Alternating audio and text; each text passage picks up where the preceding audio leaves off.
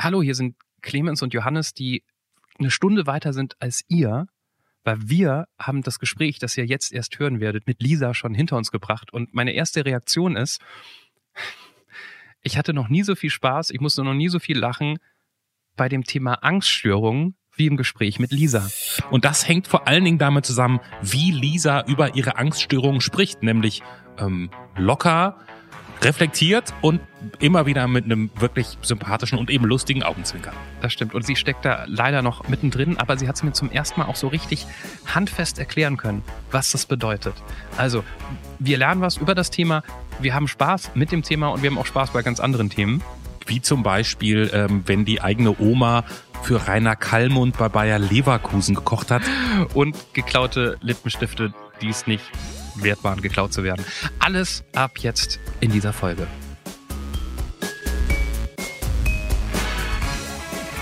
Ein völlig unbekannter Mensch und ein Gespräch über das Leben und den ganzen Rest. Der Anruf. Folge 123. Bus der Liebe. Mit Johannes Sassenroth, Clemens Buchholz und mit Hallo? Hallo? Hallo? Hallo? Mit wie vielen Hallos kann man einen Podcast bestreiten? Hallo? Hallo? Hi. Wer, wer ist denn da?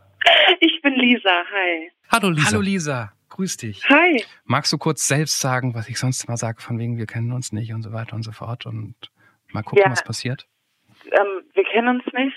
Wir haben uns vorher noch nie gesprochen. Das hat man vielleicht auch am Anfang gemerkt, weil, äh, weil ich habe einfach angerufen und war live auf Sendung und habe es gar nicht ähm, so wahrgenommen. Und wir haben uns vorher noch nie gesprochen und wir sind gespannt, was passiert. Und, und, und, und sag doch mal für alle anderen, die das hören und mitmachen wollen, wie man hier landet. Ich bin auf der Anrufpodcast.de gegangen und da, ähm, ich glaube, ich habe eine SMS geschrieben. Genau. Da war eine Handynummer und da konnte ich eine SMS hinschreiben. Du- Fast, du hast eine SMS bekommen von einer Freundin von uns, die alles organisiert.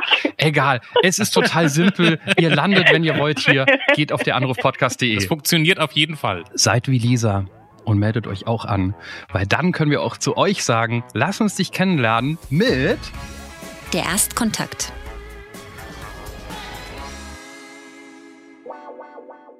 Lisa, wie alt bist du? Äh, ich bin 30. Wo wurdest du geboren? In Leverkusen. Was ist dein Beruf? Erzieherin. Hast du dich schon mal strafbar gemacht? Und wenn ja, mit was? Ähm, ja, aber als äh, Jugendsünde. Also ich habe mal geklaut im DM einen Lippenstift. Nicht mal zum richtigen Lippenstift, sondern einen Tester ohne Deckel. Ähm, warum hast du zum letzten Mal geweint? Netflix-Serien und dergleichen zählen natürlich nicht. Weil ich unglaublich unglücklich war über meine komplette Lebenssituation. Verzweiflung. Verzweiflung.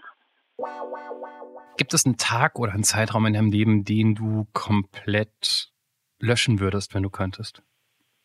Komplett löschen denke ich nicht, weil ich glaube, dass alles, was uns passiert, ähm, uns zu dem macht, was, was wir sind, ähm, anders gestalten. Äh, da gibt es ganz viele Jahre. Meine Jugend, bis ich so Ende 20 bin. Oh Gott. so alles. Worum bist du so richtig schlecht? Ich glaube, ich kann nicht so gut backen. Hier ist, äh, hier ist aber die ganz große Lebensbeichte gerade angesagt. ähm, Wenn die Lisa sich selber eine Nachricht zehn Jahre zurück durch die Zeit schicken könnte, was wäre die Botschaft an dein jüngeres Ich? Trenn dich. Sofort. Okay. hier kommt die Fragen aller Fragen. Okay. Und Lisa, ich hoffe, es ist nicht zu persönlich, wenn wir, obwohl wir uns gar nicht kennen, gleich mit so einer Frage um die Ecke kommen. Oh Gott, was kommt denn jetzt? Ja, was soll schon kommen? Der lustigste Witz, der dir überhaupt einfällt. Jetzt. Oh nein. Und ich habe so gedacht, haben die eigentlich immer nach dem Witz? Ja, ja, immer! immer. Hm. Ach nee, ähm, süß der Witz. Was ist lecker und liegt unterm Baum? Ein schattiges Plätzchen. Okay, das ist also wirklich. Ich frage mich gerade, Ja. ich, ich, also ein, ein Lippenstift in DM geklaut, der, der ein Tester war. Im Schlecker. Ich glaube, es war sogar im Schlecker, als es Schlecker noch gab. lieber Schlecker, genau, aber Schlecker gibt's nicht mehr. Da bist du ganz Ja. fein raus aus der Nummer. Genau. Ja. Schlecker gibt's nicht mehr? Oh, bitte. Oder? Schlecker gibt's doch schon Lange ewig nicht mehr. Nicht mehr. Also Ach, bestimmt das- schon sieben, acht Jahre. Das sind die, die ihre Mitarbeiter noch mehr ausgebeutet haben als die anderen, ne? Ja, genau, richtig. Ich habe früher mein erstes Parfum habe über eine Freundin von meiner Mutter bekommen, die in einer Parfümerie gearbeitet hat und die meinte, ich besorge euch jedes ähm, Parfum für nur, es ist sehr lang her, 20 Mark Mhm. und es waren immer Tester. Und je älter ich werde und wenn ich wie jetzt gerade daran erinnert werde, frage ich mich immer, die hat doch, also legal war das nicht. Wenn das rausgekommen wäre, hätte die doch ihren Job verloren, Tester zu verkaufen für einen Zwanni, die sie einfach wahrscheinlich hat mitgehen lassen. Na, tatsächlich ist es so, dass äh, ich hatte eine Freundin, die hat eine Ausbildung in der Parfümerie gemacht und die kriegen unglaublich, nein, das, also die kriegen zu jeder äh, Warenlieferung kriegen die einen neuen Tester dazu. Also das heißt, die Parfümerie selber kommt gar nicht für die Tester auf, sondern die Tester werden mitgeschickt von der Firma. Ähm, Aber trotzdem soll es, glaube ich, nicht so sein, dass man die Tester einfach einsteckt und mitnimmt und verkauft, sondern die sollen halt äh, verrückt, weil sie heißen so, äh, getestet werden. Ja, wahrscheinlich schon, aber ich, das immer alles so ein bisschen grau. Also weder schwarz noch weiß, sondern ich sage immer so, ach komm, tut ja keinem weh, wenn man mal so einen Test damit, also nicht äh, als Kunde, sondern wenn man jetzt da arbeiten würde. Ja, das stimmt. Das ist äh, quasi das Trinkgeld, das bekommt man ja nicht. Warum sollen nur Kellner Trinkgeld bekommen, nur weil sie Kellner sind und Leute im Laden nicht? Ja, stimmt. Wie kannst du mit solcher Inbrunst deinem 20-jährigen Ich sagen, trenn dich, sofort Ausrufezeichen. Was war da los? Wer war das?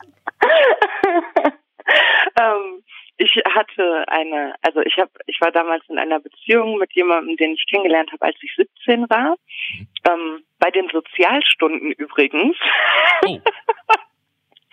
Und ähm, also ich musste damals, jetzt habe ich auch noch gelogen, als ich das mit der Straftat gesagt habe, aber ich habe mich gar nicht straffällig ähm, gemacht, sondern das war so ein, so ein Schuss vor dem Bug, so ein Warnschuss, weil ich mal frech gewesen bin. Ähm, habe ich 20 Sozialstunden bekommen. Was, was, Also heißt denn da, was heißt denn da frech? In welchem Kontext warst du denn da frech? Auch ein Wort, was man lange nicht mehr benutzt hat. Ja. Ähm, ich bin mit dem mit dem Bus gefahren und hatte damals ein Monatsticket mit einer Monatsmarke. Also das ist jetzt eine skurrile Geschichte und da habe ich, ähm, da wa- war der, da habe ich irgendeine Nummer falsch übertragen. Man musste mal von der Monatsmarke dieselbe Nummer wie auf der, wie in der Mappe übertragen. Und dann bin ich damit in den Bus eingestiegen und ähm, ich war total müde und wollte nach Hause und es war spät abends und ich weiß noch, ich hatte ein Praktikum am nächsten Tag im Kindergarten. Ich war in der neunten Klasse oder in der zehnten. Und ähm, dann hat der Busfahrer gesagt, äh, kann ich noch mal sehen, das Ticket? Und dann habe ich mir das gezeigt und dann sagt er so, wie heißt du? Und dann habe ich gesagt, steht doch da drauf. Und er wollte halt meinen Namen wissen oder ich, ich weiß nicht mehr, was er von mir wollte. Ich war rotzfrech, ich war eine 15-jährige Göre, die keine Lust hatte, ihm zu sagen, wie ich heiße. Dann hat er mein Ticket eingezogen und die Polizei gerufen. Und dann wurde ich mit auf die Polizeiwache genommen, tatsächlich.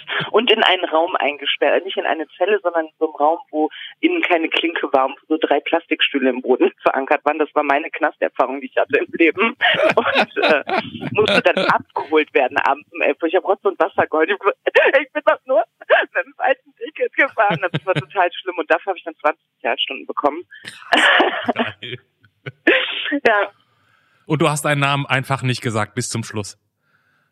Äh, doch, so. als die Polizei dann kam, habe ich denen alles erklärt und ich war total geständig in allem.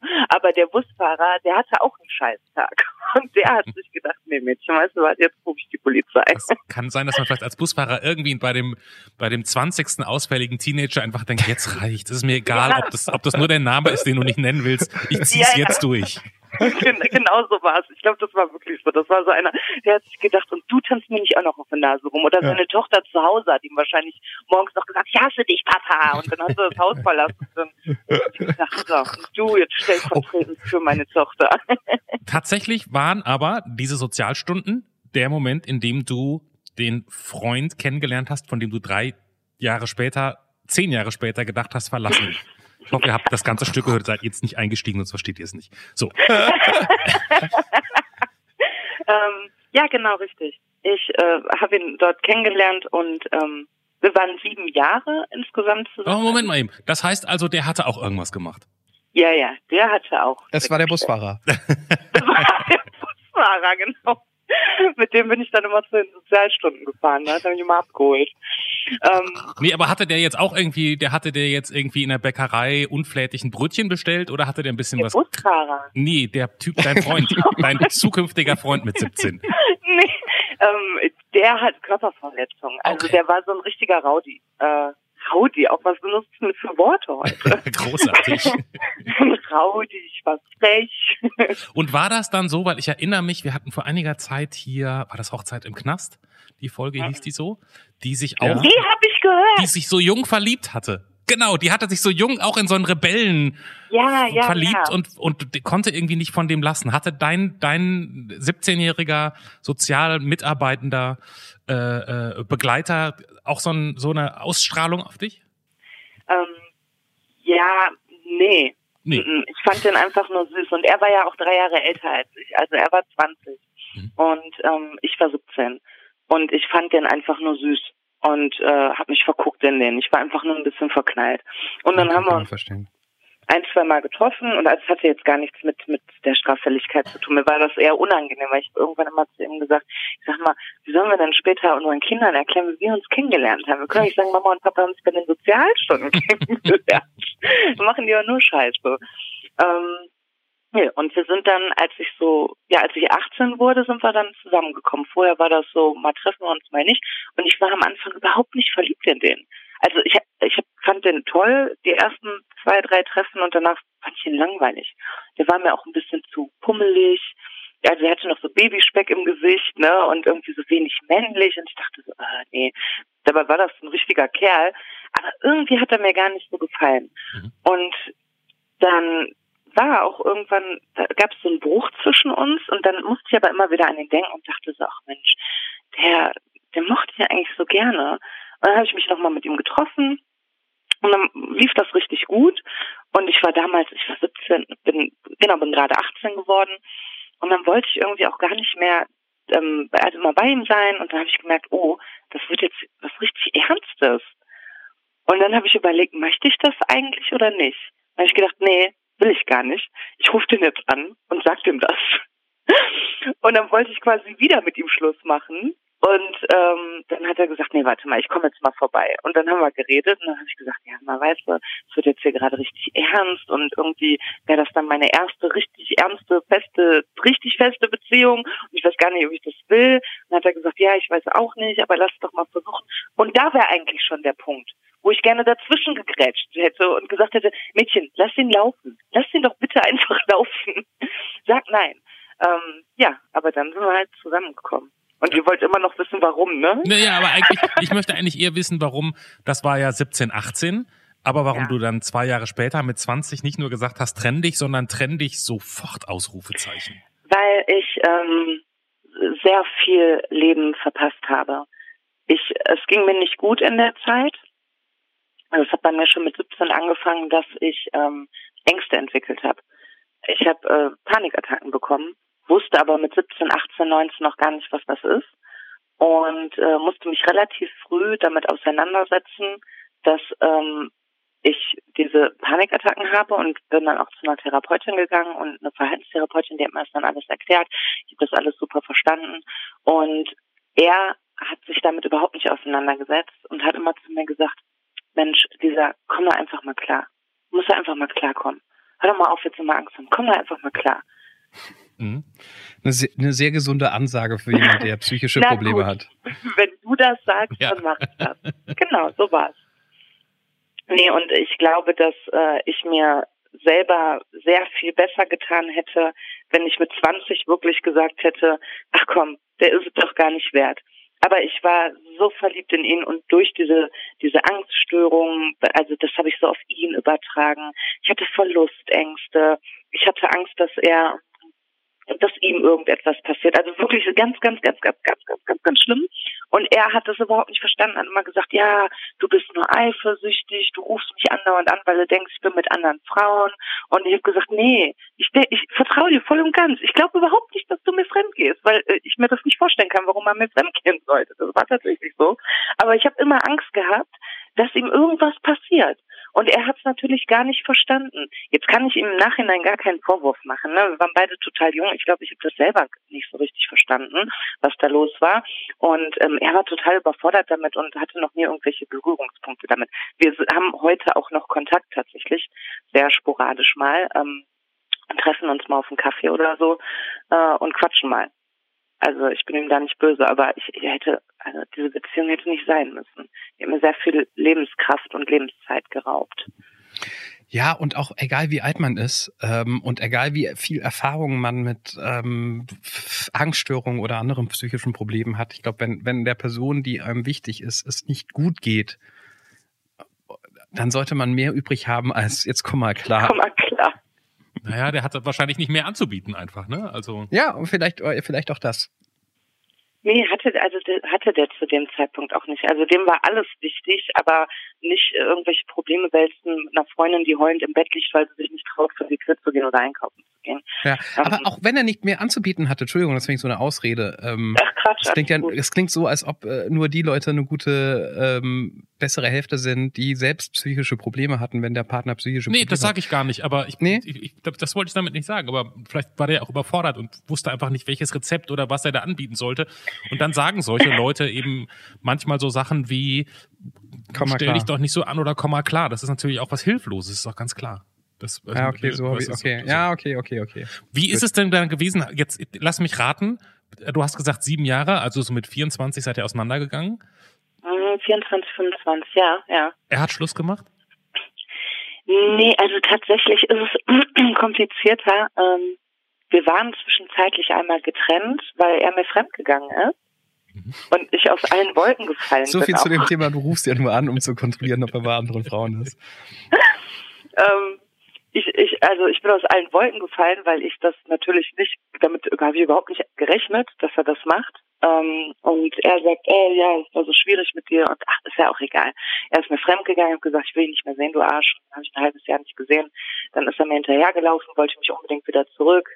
Dann hat er mir all die Worte gesagt, die ich immer hören wollte und war total liebevoll und hat gesagt, er ver- verändert sich, dreht sich um 180 Grad und ähm, hat er auch, hat er auch die ersten drei Monate, war alles super und ich dachte so, ah toll, jetzt können wir Kinder kriegen zusammen und jetzt werden wir glücklich, aber war nix. Und dann sind wir tatsächlich noch drei Jahre zusammengeblieben, warum auch immer, äh, das frage ich mich bis heute. Und dann Weil es irgendwann, ja, stimmt, weil es einfach war. Und dann ähm, kam es aber so, dass ich irgendwann auf der Arbeit äh, einen neuen Arbeitskollegen hatte und der hat unglaublich charmant mit mir geflirtet. Und ich war früher nicht anfällig für sowas, aber da war ich. Und ich wollte unbedingt mit dem in die Kiste. Ich hatte richtig Bock auf den. Und ich denke, ja, kannst du nicht machen, kannst du nicht machen, aus der Freund. Warum hast denn du eigentlich einen Freund noch? Also wozu? Du willst ja nicht mal mit deinem Freund in die Kiste, sondern du findest gerade deinen neuen Arbeitskollegen total toll. Und das hattest du noch nie. Und warum solltest du jetzt darauf verzichten? Ja, und dann war Weihnachten und äh, der Heiligabend war total blöd. Der hatte sich mit seiner Mutter gestritten. Dann waren wir am ersten Weihnachtstag bei meiner Familie. War auch blöd. Und am zweiten Weihnachtstag waren wir bei einem Kumpel von ihm, der hatte Geburtstag. Und auf dem Rückweg haben wir uns gestritten. Aber so richtig blöd im Bus. So, äh, du bist blöd, nee, du bist blöd, ich hab keinen Bock auf dich, ich hab keinen Bock auf dich. Und dann sind wir bei ihm angekommen und dann habe ich gesagt, so, weißt du was, ich schlafe auf Couch, Schnauze voll. Und dann sagt er zu mir, ist es jetzt soweit? Ich sag ja. Und weißt du was, trennen tun wir uns auch. und dann sagt er, wie? Ich sag ja. Ich sag, du hast keinen Bock mehr auf mich, ich habe keinen Bock mehr auf dich. Das hat doch keinen Sinn mehr. Ja, also er hat sich nicht dagegen gewehrt, ich mich auch nicht. Und ähm, dann wollte ich auf dem Sofa schlafen. Und dann hat er aber gesagt, nee, jetzt komm ins Bett. Und dann haben wir noch die letzte Nacht zusammen verbracht, total innig, in Umarmung, ähm, sehr liebevoll. Und das war irgendwie wie so ein Abschied. Und am nächsten Tag kam meine Freundin vorbei. Ich habe alle meine Sachen in ihr Auto geschmissen und war weg. Einfach weg. Ja, und das war sang- und klanglos tatsächlich. Um dieses Kapitel ähnlich wie in einem großen literarischen Roman abzuschließen. Es fing mit einem Bus an, es hörte mit einem Bus auf. Ha, Oh ja, das stimmt. Das ist natürlich das Auto, Die- aus die große Autorensicht. Aus Autorensicht hätte man das Bild sofort genommen. Ja, Diese Angststörungen, die du erwähnt hast, ähm, sind die auch ein großer Teil dafür, dass du sagst, eigentlich würde ich gern die Zeit bis Ende 20, also bis vor kurzem, ähm, verändern wollen? ja. Mit dem Wissen von heute, also ja, ich würde das, das ganze Kapitel gerne verändern, weil ich glaube, dass ähm, das viel dazu beigetragen hat, dass sich das so äh, chronifiziert hat bei mir. Und dass Was, ich das, dann Entschuldigung, dass ich? da, dass sich das so chronisch entwickelt hat bei mir.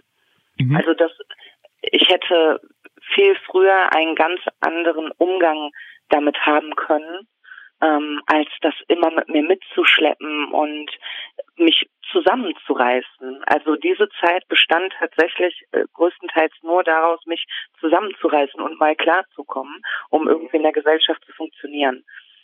Ähm, und da hätte ich gerne vieles anders gemacht. Bist du denn jetzt an einem Punkt, wo du sagst, ich habe einen Umgang damit gefunden oder ich habe das hinter mir gelassen oder ich kann das, ich kann da, ich kann das besser in mein Leben integrieren mit diesen Angststörungen? Ähm, es ist spannend, weil es jetzt gerade tatsächlich aktuell ein total schwieriger Zeitpunkt in meinem Leben ist, Mhm. ähm, was das angeht. Und das war aber bis vor einem halben Jahr noch nicht so. Mm, Ich würde sagen, dass ich äh, einen sehr guten Umgang mit Ängsten gelernt habe und ähm, das, das gut handeln kann. Und ich war auch eine Zeit lang angstfrei, aber es ist schon so, dass das wiederkommt. Und damit hatte ich nicht gerechnet. Ähm, ich habe damit gerechnet, dass ich durch bin mit der ganzen Nummer. Also Okay. ich habe wirklich gedacht, komm, du hast jetzt alles an Therapie hinter dir und äh, eine Verhaltenstherapie gemacht und äh, wirklich Expositionstherapie. Also man geht in angstbesetzte Situationen, die Angst aushalten, merkt, man stirbt nicht dran. Habe das äh, den ganzen Zirkus so gemacht und es war sehr, sehr anstrengend, eine sehr anstrengende Zeit. Und dann habe ich gedacht, weil es so schön ist, hänge ich noch eine tiefenpsychologische Therapie dran, um dem Ganzen auf den Grund zu gehen. Und die wühlt natürlich einiges auf. Mhm. Und ähm, jetzt ist noch Corona dazu. Es ist so, dass ähm, Menschen mit einer Angststörung die Situationen, in denen sie Ängste haben, erleben müssen, um einen Lerneffekt ähm, zu haben. Wow, das ist ja brutal. Und jetzt ist es aber so, dass ich ja durch Corona eigentlich überhaupt gar keine Außenkontakte mehr habe. Also mein Problem war immer, ich habe mich dann nicht getraut, weiter wegzufahren oder irgendwie alleine irgendwas zu machen. Und ähm, jetzt kann ich, ich kann ja überhaupt nichts machen. Ich bin ja quasi Mhm. Wie jeder andere Mensch natürlich auch so gefangen. Hm. Und ähm, dadurch hab, merke ich schon, dass ich so rückschrittig werde. Und merke, dass ich glaube, wenn die Welt sich wieder ein bisschen normaler dreht und wir wieder vor die Tür gehen können und uns vielleicht auch in Gruppen treffen können, dass ich da schon wieder dran zu, ähm, zu arbeiten habe, Hm. dass ich das gut kann. Mhm. Im, immerhin weißt du darum und bist schon mal so weit, dass, also ne, das ist ja schon mal ein Riesenschritt, Das ist total ähm, wertvoll. das anzugehen. Aber klar, ka- kannst du, kannst du nochmal so eine typische Situation beschreiben?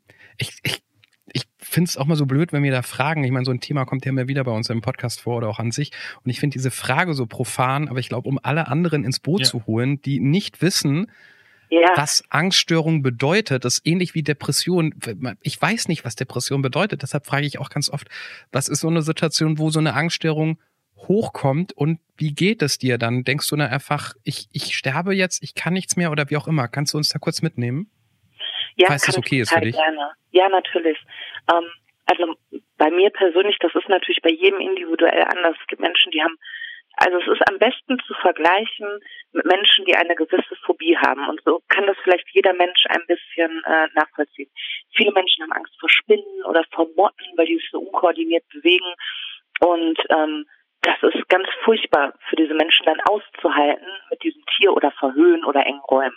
Und das ist ganz furchtbar, das so auszuhalten. Und eine generalisierte Angststörung ist so, dass man diese Angst hat, ohne diesen Grund dafür wirklich zu haben. Das bedeutet, man hat so eine diffuse Angst. Ähm, es könnte jetzt irgendwas passieren. Und es ist dann so, dass ich dann abends, ähm, es ist schon lange her, dass ich mich abends nicht getraut habe einzuschlafen, weil ich Angst hatte, mein Herz bleibt dann in der Nacht stehen. Und dann habe ich Rotz und Wasser geheult, weil ich gedacht habe, ja, ich kann jetzt nicht schlafen, weil dann sterbe ich auf jeden Fall. Ähm, und das ist verrückt. Das ist verrückt für Menschen, die sich das nicht vorstellen können. Die können Mhm. sich das nicht vorstellen. Und Panikattacken hatte ich natürlich auch noch dazu, weil ich habe da nicht nur das eine genommen, ich habe da das ganze Paket direkt bestellt. Und ähm, Panikattacken hatte ich dann zum Beispiel in Situationen, aus denen ich nicht raus konnte, mm, wie zum Beispiel wenn man mit dem Zug fährt, also ich bin anstatt, ich bin früher viel gependelt und ich bin anstatt Zug, also RE zu fahren, bin ich dann immer S-Bahn gefahren, weil die an jeder Haltestelle hält und ich immer rausgehen kann aus der Situation. Und wenn ich das nicht mhm. konnte, dann habe ich richtige Schweißausbrüche gekriegt. Ich habe angefangen zu zittern, mein Herz hat gerast, mir war schwindelig, man bekommt einen Tunnelblick. Also man bekommt Symptome wie bei ähm, bei also man denkt, man hat jetzt eine ganz schlimme Krankheit oder man hat einen Herzinfarkt oder geht jetzt zu Ende mit mir. So ist das. Und, und da gibt's wahrscheinlich auch gute und schlechte Tage, oder? Ja, klar. Also da gibt's Tage, da ähm, denkt man, nee, eigentlich nicht. Eigentlich, also als ich diese Angst nicht im Griff hatte oder das nicht verstanden habe, hatte ich nur schlechte Tage. Ähm, jetzt, wo ich den Umgang damit gelernt habe, da habe ich gute und schlechte Tage. Und da hatte ich, das ist letzte Woche ist es mir passiert, aus heiterem Himmel, da wollte ich ähm, von Stadt A nach Stadt B, hatte einen Termin bei meiner Therapeutin zum Zug und dann sagt der Zugführer, ja, ist eine Streckensperrung.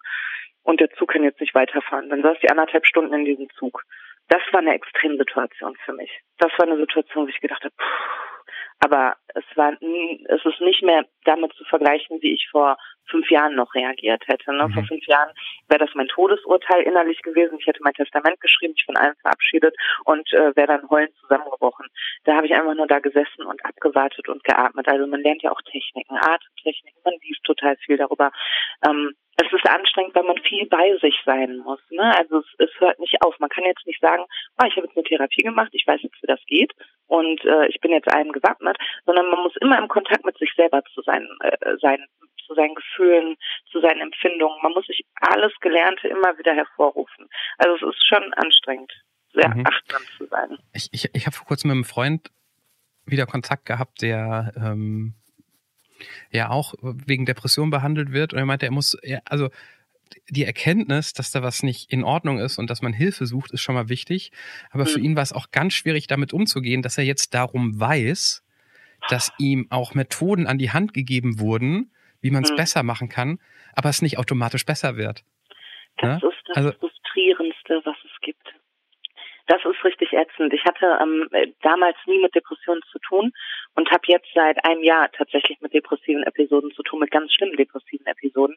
Und das hat mir immer sehr große Angst gemacht. Also Depressionen waren, waren so ein Mammutding für mich, wo ich gedacht habe, boah, da kannst du ja mal gar nichts gegen machen. Ne? Also dem bist du so ausgeliefert und das finde ich richtig schlimm. Und dann komme ich halt auch an meine Grenzen. Ich kann deinen Kumpel total gut verstehen, weil du sitzt dann da und du hast dieses Wissen, du bist nicht blöd und du setzt dich damit auseinander und dann bist du aber verzweifelt, weil du denkst, funktioniert gar nicht.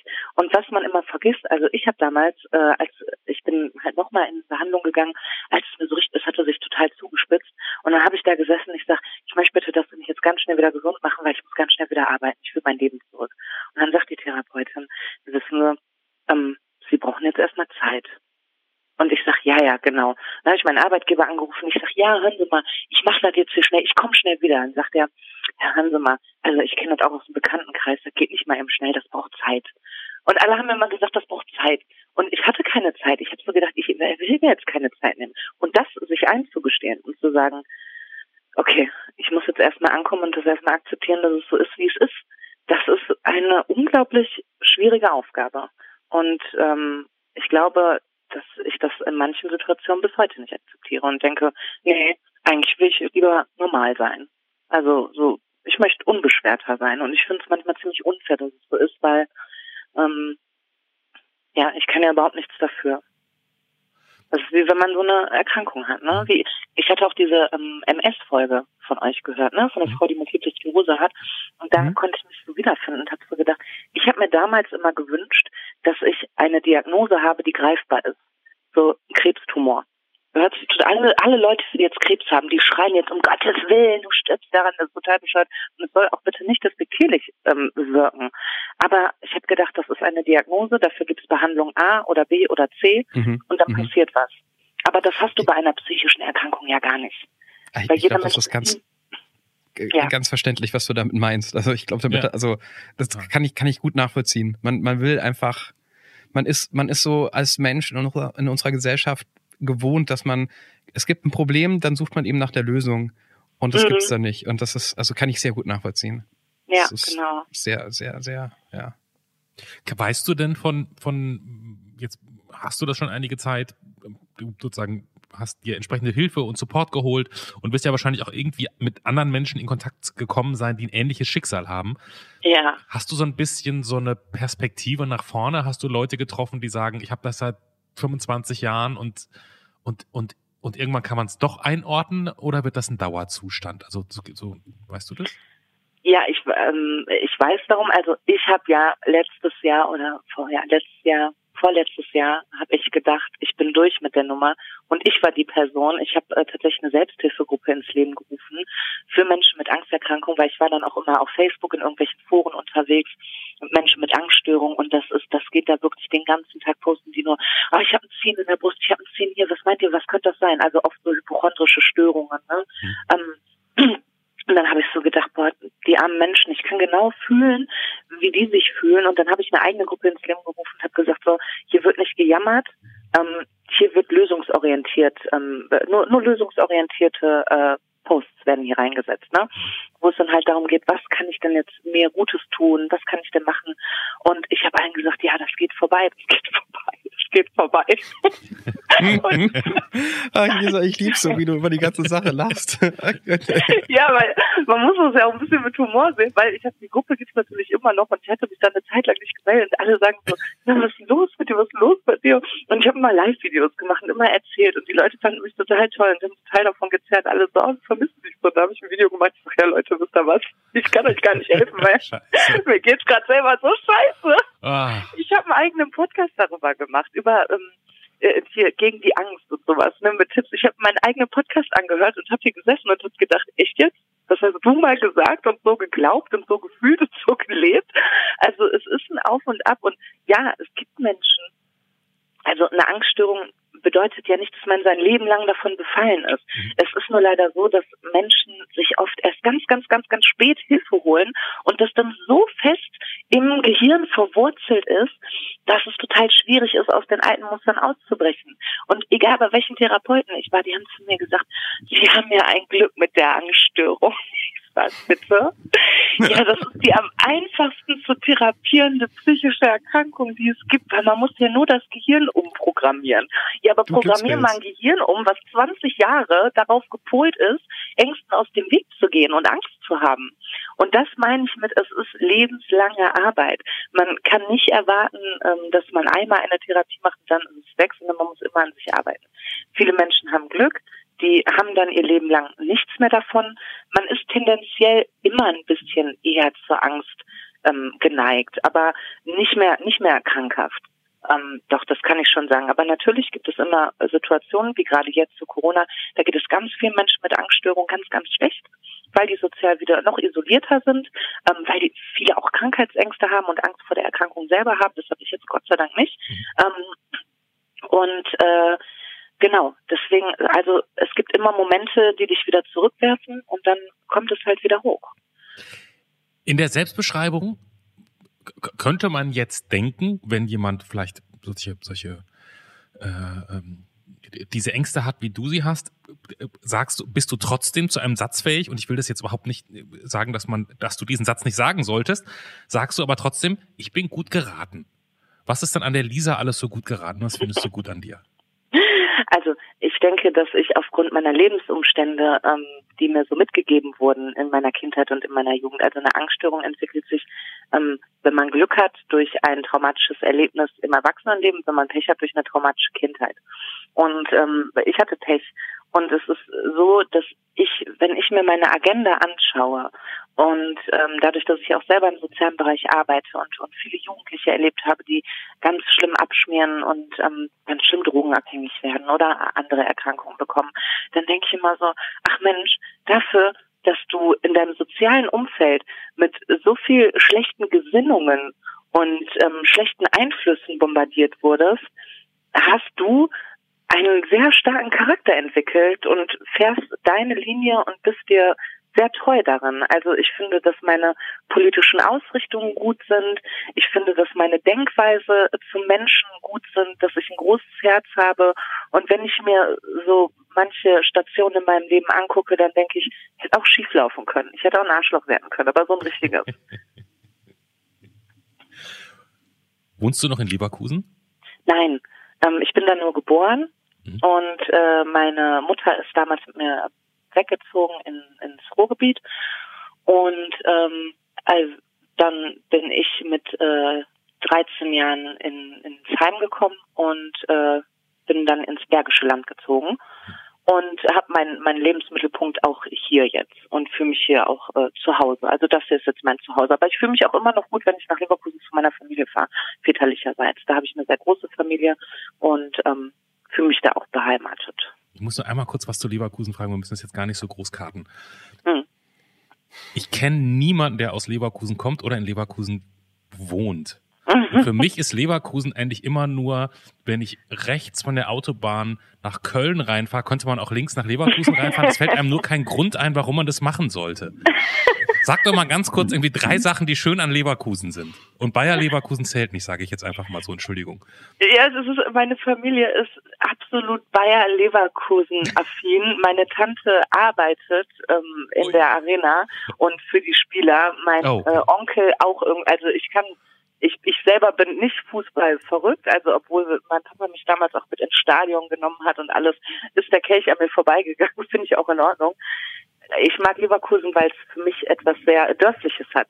Ah, ähm, okay das glaubt man nicht, aber so der Stadtteil, in dem da meine Oma gewohnt hat, ne, da kannten einen dann die Nachbarinnen, dann wurde uns von irgendwelchen alten Frauen auf die Wange geküsst und eine Schokolade zugesteckt und dann war hier ein Stadtteilfest und da ein Stadtteilfest und äh, da eine Kirmes und hier eine Kirmes, dann ist da der Rhein, wir sind viel Fahrrad gefahren.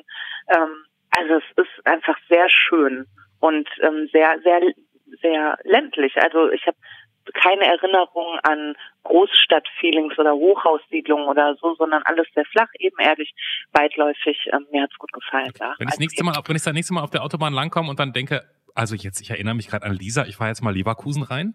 Was, sag mir mal mindestens, also zwei Sachen, die ich mir angucken sollte. Nicht das Stadion von Bayer Leverkusen. Ja, jetzt echt überfragt. okay, also, ist, mir so, ist mir so eine emotionale Geschichte, die Stadt. Die ist eine emotionale Geschichte. Also wenn ich jetzt objektiv sagen würde, was ist teuer in der Stadt, ich sage ja nichts. Ich weiß nicht, keine Ahnung, habe nichts mit zu tun. Sag doch auch nicht so auf Bayer Leverkusen rum. Doch, das kann man, glaube ich, oh Mann, das weiß ich jetzt nicht, wie viel, aber ich finde, das ist immer, für mich war das immer so ein, das war auch so ein Verein, war, war, der kein, ah, jetzt reden wir uns wirklich, jetzt rede ich mir im Kopf von, ich find's super. Ich finde alle Bundesliga-Vereine gleich gut. Ich habe auch keinen Favoriten. Ich, mir ist übrigens gerade eingefallen, um das noch kurz zu ergänzen, es ist Folge 7, da geht es nämlich auch um Angststörung. Äh, auch für dich, falls du nochmal irgendwann Lust drauf hast, Lisa. Hinter okay, der Tür spannend. wartet die Angst, ist Folge 7 eine ganz frühe Folge, die mhm. mir allerdings, ich tease das nur mal kurz an, wegen einer anderen Sache im Kopf geblieben ist, nämlich weil diese Frau dann irgendwann, und wir raten nicht, was sie da gemacht hat, ins Tattoo-Studio gegangen ist, ins Tattoo-Studio gegangen ist und dem Tattoo-Menschen gesagt hat, ich hätte gern ein neues Tattoo, ich weiß aber nicht was, mach doch mal, worauf du Lust hast. Da lasse ich es mal stehen. So. Hat er dann auch ja. gemacht. Und Bayer Leverkusen ist aktuell steht nicht so gut da, ne?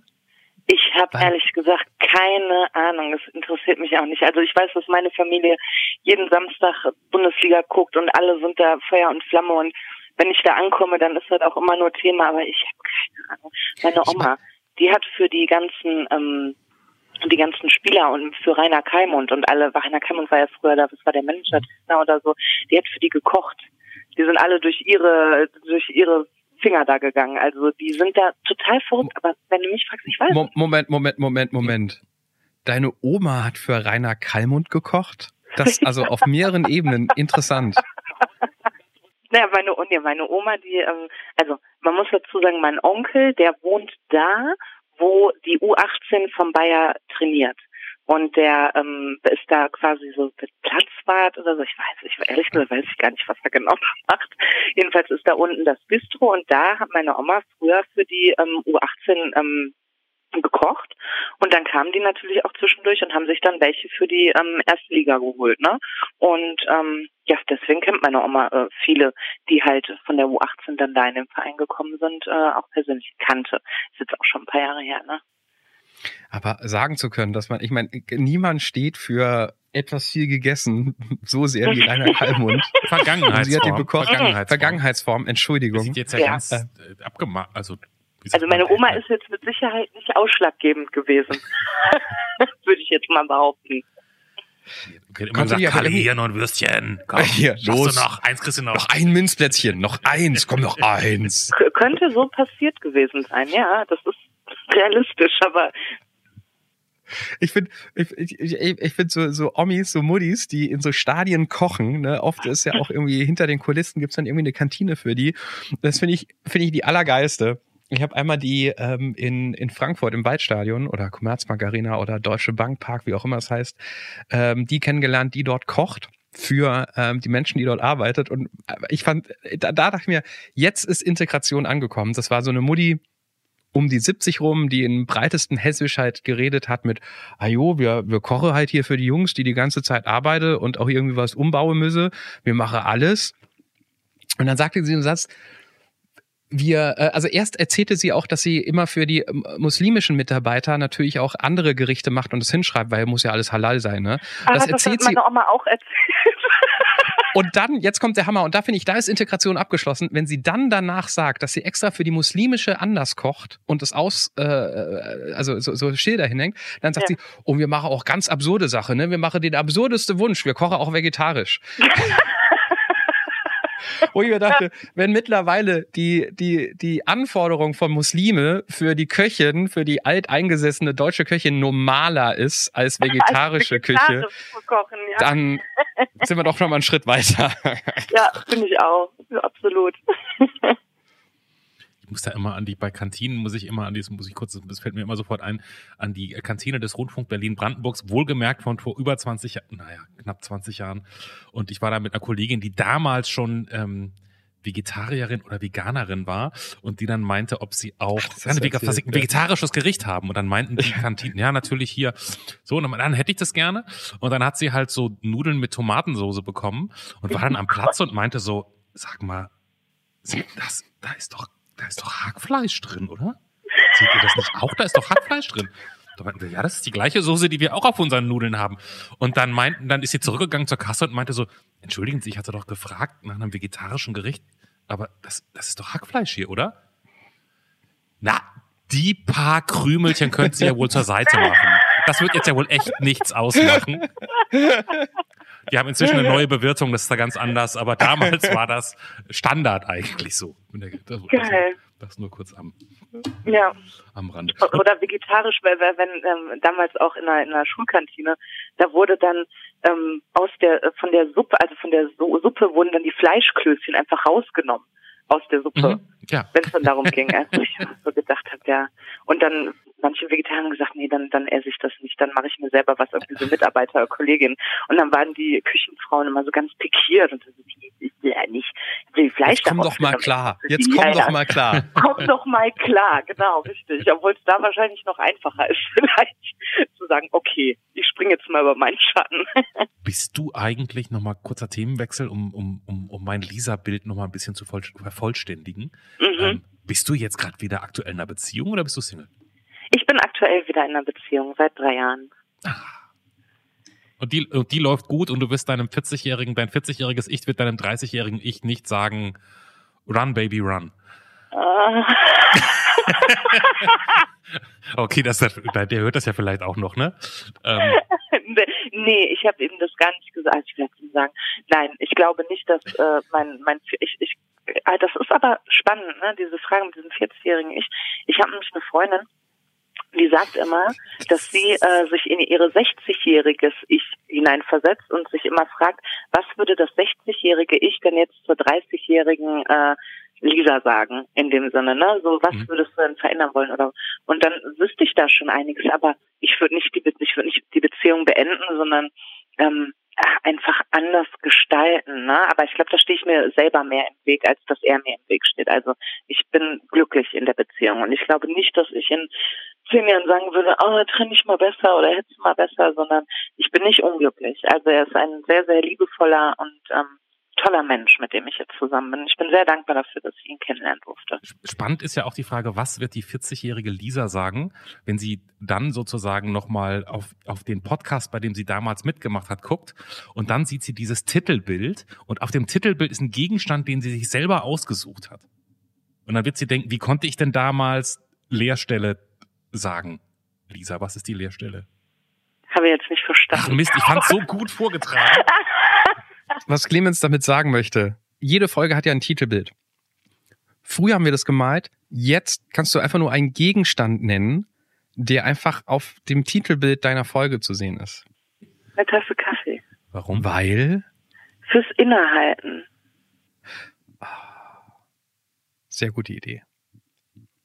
Danke für die sehr ähm, entspannte andere Art und Weise, ähm, mit der wir uns dem Thema Angststörung nähern konnten. Ähm, alles Glück der Erde für dich in der Zukunft und ähm, bis bald. Ja, ich danke euch fürs Zuhören und macht auf jeden Fall weiter so. Ich finde euch zwei sehr, sehr angenehm. Und ich finde, ihr macht das gut. Danke. Tschüss. Bis dann. Tschüss.